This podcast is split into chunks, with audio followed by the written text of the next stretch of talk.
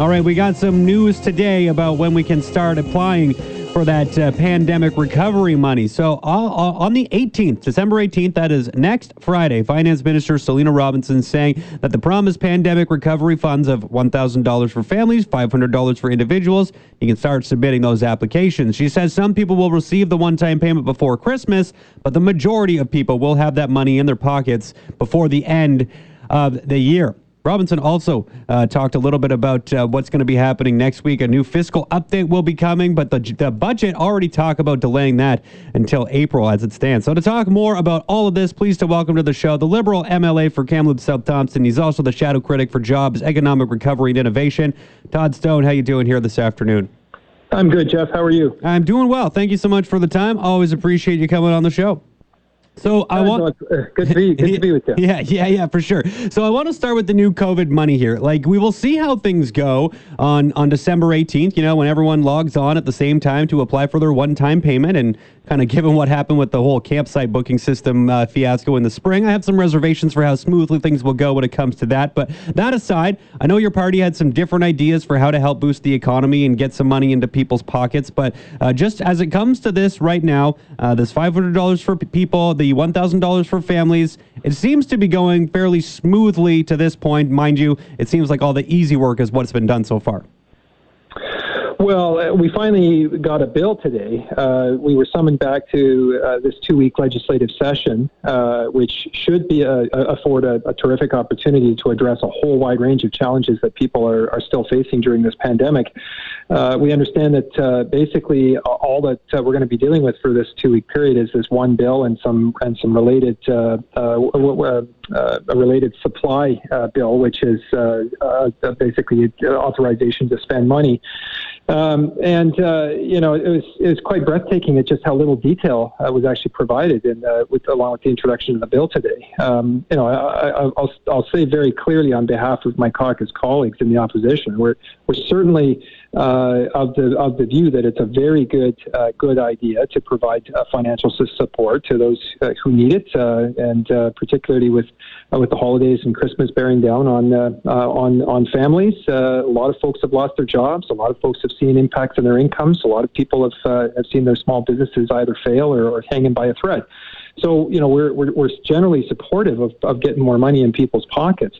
But uh, this legislation today raises a million questions. Um, it, it, would appear uh, that, for example, that the uh, that the thousand dollar uh, promise that John Horgan made to folks uh, is going to be based on uh, 2019 income for people.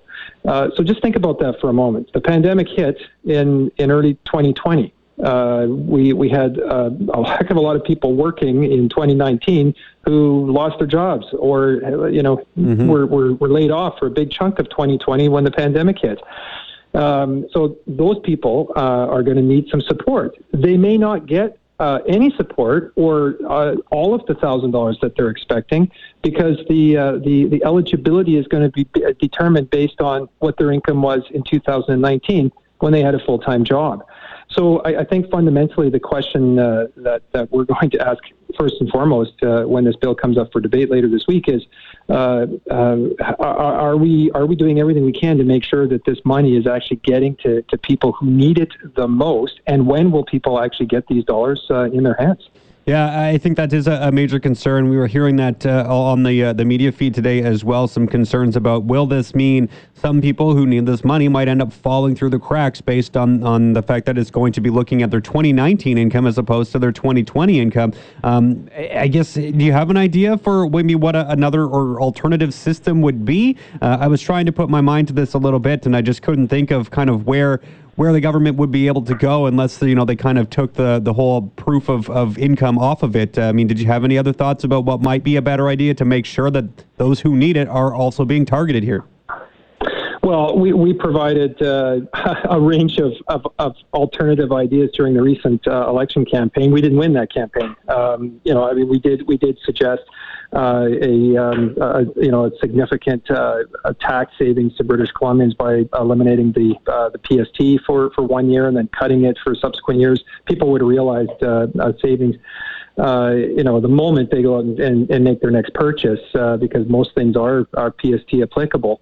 Um, you know, the, on the small business side, we we proposed a, a really flat um, uh, recovery grant be made available to any small businesses that have seen a drop in their uh, in their their uh, their revenue, um, and you can you could prorate that. Uh, uh, that'd be very easy to put in place on the small business side. Yeah, so there is a whole range of things that we propose. But at the end of the day, uh, we're not the government; we're the opposition. It's incumbent upon John Horgan and his team to to fulfill the commitments that they made.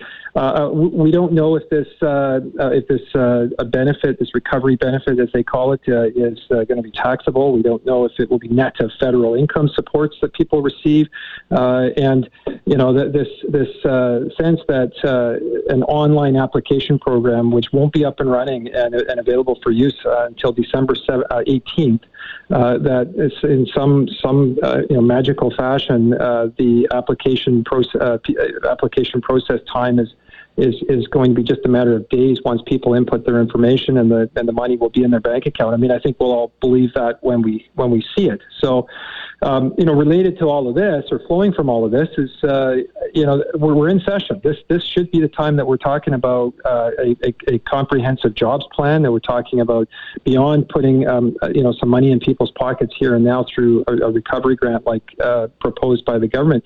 What what is the government's plan to um, uh, to to focus on sectors of the economy that have been absolutely decimated? Uh, take tourism, for example. Uh, take the restaurant sector. Take hospitality uh, any number of other types of small businesses.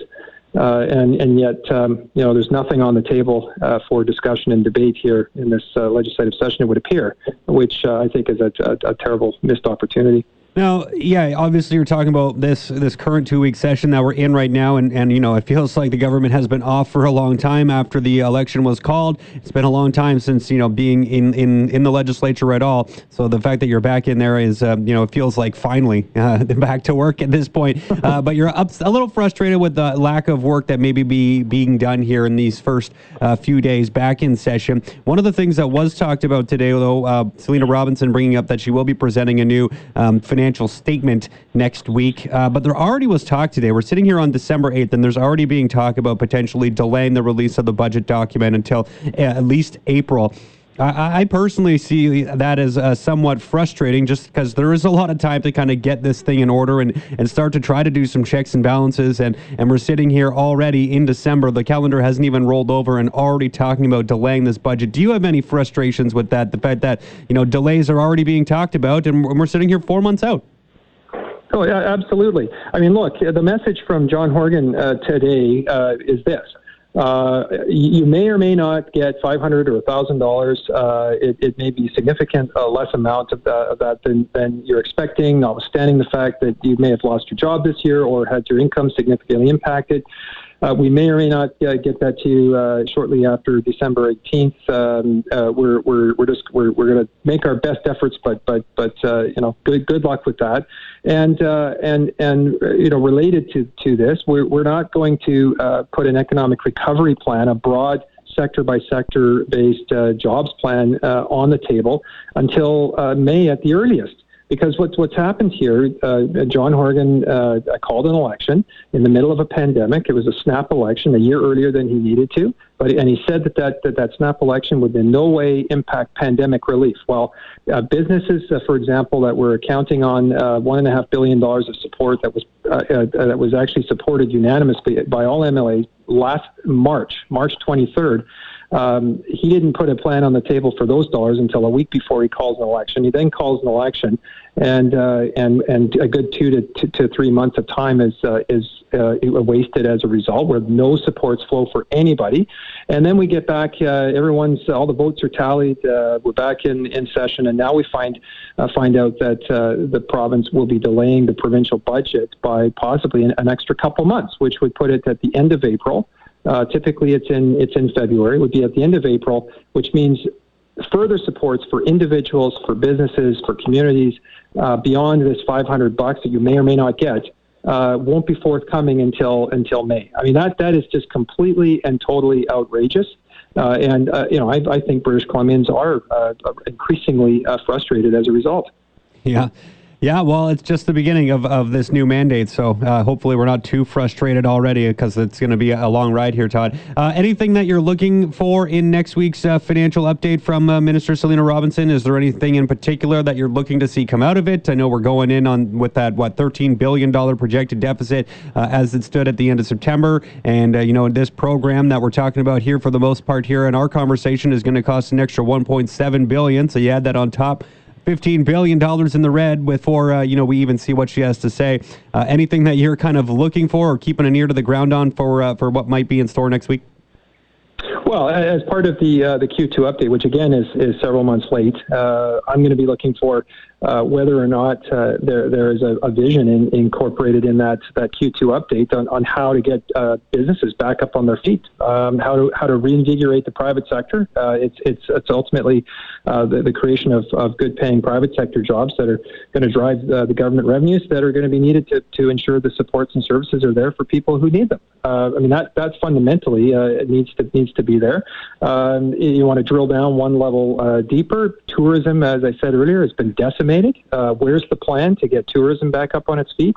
Uh, uh, restaurants in the hospitality sector, uh, they're not sure if they're going to make it through this next three or four months. Um, small businesses generally are getting hammered. I mean, if you're Costco or Walmart, uh, or you know Amazon, uh, you're you're doing really really well these days. Uh, if you're a small boutique uh, down on Victoria Street in Kamloops, uh, you're not sure that you're going to be uh, still in business in, in, in three or four months from now. Um, so, where's the jobs plan? What is that, that, that plan for a long uh, term, durable uh, economic recovery uh, so that people have uh, you know, the jobs that they need to look after themselves and their families? And, and we, we can make sure that we're able to invest in the services and supports that people need and that we're also keeping one eye on debt. Um, I mean, this is all going to have to get paid back at some point and uh, uh, either either um, you know now or on the shoulders of our children. So uh, we we we're hoping that the government will have will have will, will make some statement as to um, how finances are going to be managed for the long term in this province as well as as supports are, are ramped down over time.